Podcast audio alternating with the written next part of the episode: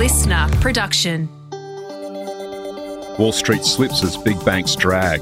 And the Australian share market expected to get off to a flat start, awaiting Chinese economic growth data. I'm Ryan. I'm Craig. It's Wednesday, January the 17th, 2024. Welcome to the ComSec Market Update.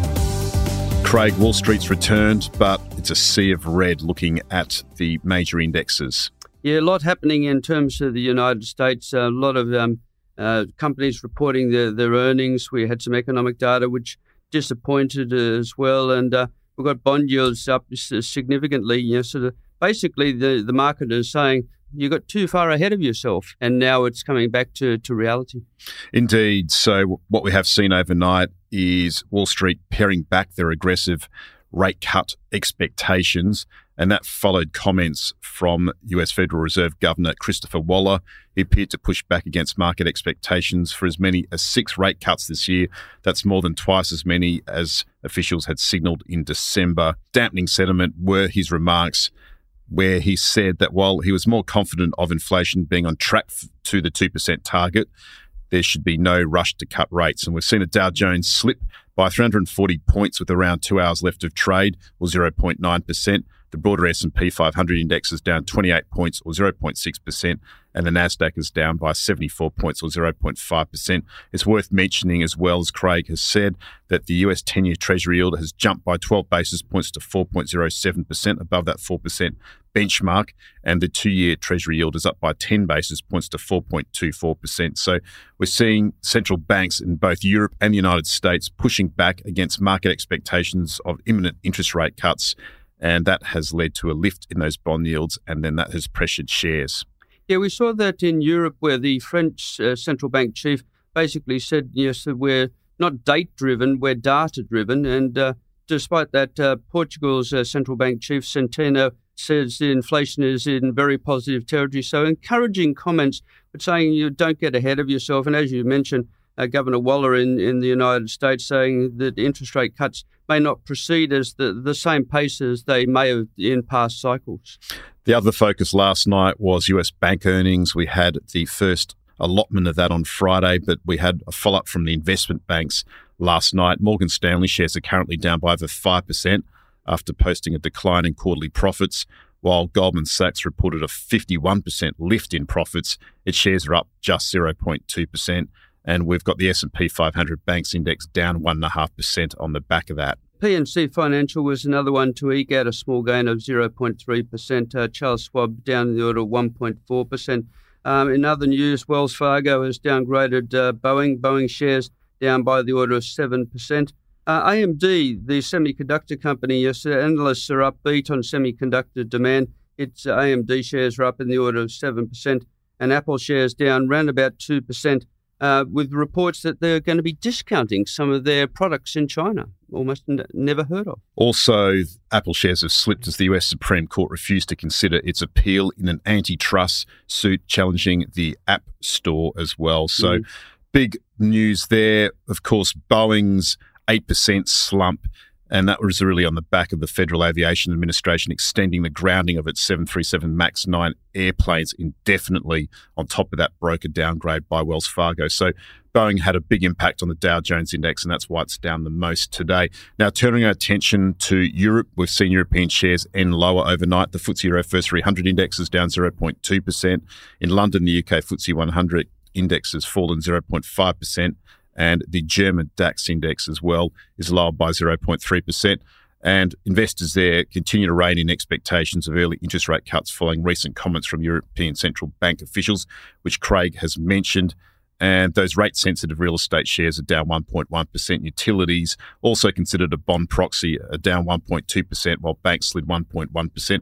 We also had an update on German inflation. The final numbers came through. So inflation in Germany rose to 3.8% in December from 2.3% in November. So heading in the wrong direction as well. So that dampens sentiment as well. But Germany's ZEW or ZEW Economic Sentiment Index rose to 15.2 in January from 12.8 in December on hopes of interest rate cuts. We also had an update from German fashion designer yeah. Hugo Boss. Yes, down in the order of 9%. It certainly missed in terms of its uh, latest profit result. And uh, a bit of chatter from uh, Reuters about a potential merger between Commerzbank and Deutsche uh, in Germany. Commerzbank shares down almost 5%, Deutsche down half of 1% uh, in response to that. We also saw the comments from Federal Reserve Board Governor Christopher Waller have an impact on the US dollar. So the US dollar climbed to a one month high. It was up about 0.8%, the dollar index to 103.17, and that had a big impact on commodity prices. We did see commodities fall across the board overnight, Craig. The US All NYMEX price as we speak is down by 0.9% mm. to 71.99 US dollars a barrel. Yes, Brent down 0.4%, NYMEX down 0.9%, gold price down by $22.40 an ounce for 1.1%. As you say, yes, the greenback is reigning supreme, and the Aussie had been quite comfortable at 67 cents. Now it's uh, seemingly quite comfortable at 66 cents, a little bit below that, 66, 65.8 cents. Interesting in terms of the oil market because the continued instability in the Red Sea. We've got Iran overnight firing on Iraq and, and Syria. Uh, we've got yes, the companies which are diverting their sea freight around uh, the Cape of Good Hope, yes, rather than yes, through the Red Sea, and we've got the oil prices down. Part of the reason for the fall in the oil price was of course, those cooling expectations of interest rate cuts, which pushed the dollar mm. to that one month high, but also weather forecasts has predicted a warmer than normal January. It's a bit hard to believe at the moment. We're seeing blizzards in the United States. I've seen a few NFL games where people are sitting in a bunch of snow, white powder, but forecasts for warm weather later in January in the major US production hubs has weighed on energy prices. Also, what we did see is all pair losses after the Arctic chill that I've just mentioned crimped crude production in North Dakota. So output from the second largest US shale basin was cut by as much as 650,000 barrels per day. And to your point about the Red Sea, while the strikes have prompted Shell to suspend all shipments through the Red Sea, mm. physical crude supplies remain unaffected, according to Chevron. So that has had a big impact on the oil market. Gold futures down a little bit despite the risk off situation, which is a bit of a surprise.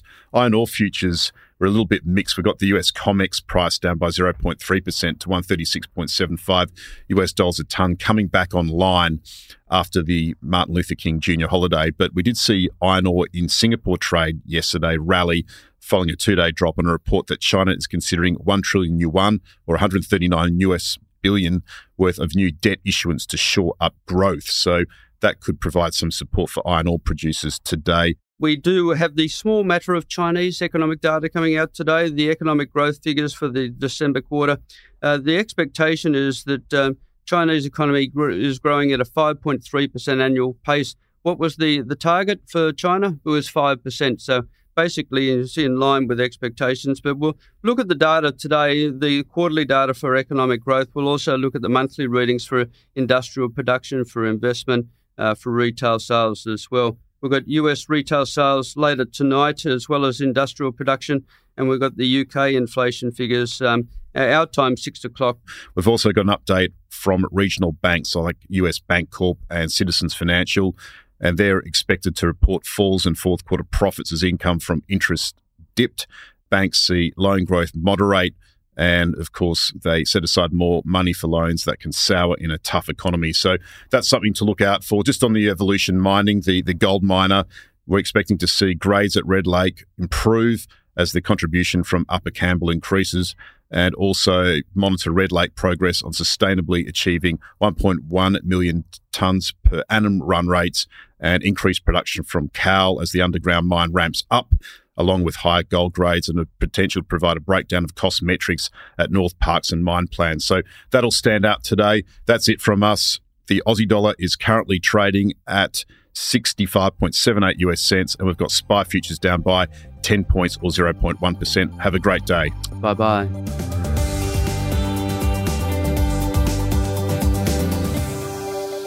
This podcast is prepared, approved, and distributed in Australia by Commonwealth Securities Limited, ABN 60067 254 399 AFSL 238814. The information does not take into consideration your objectives, financial situation, or needs. Consider the appropriateness of the information before acting, and if necessary, seek appropriate professional advice. Listener.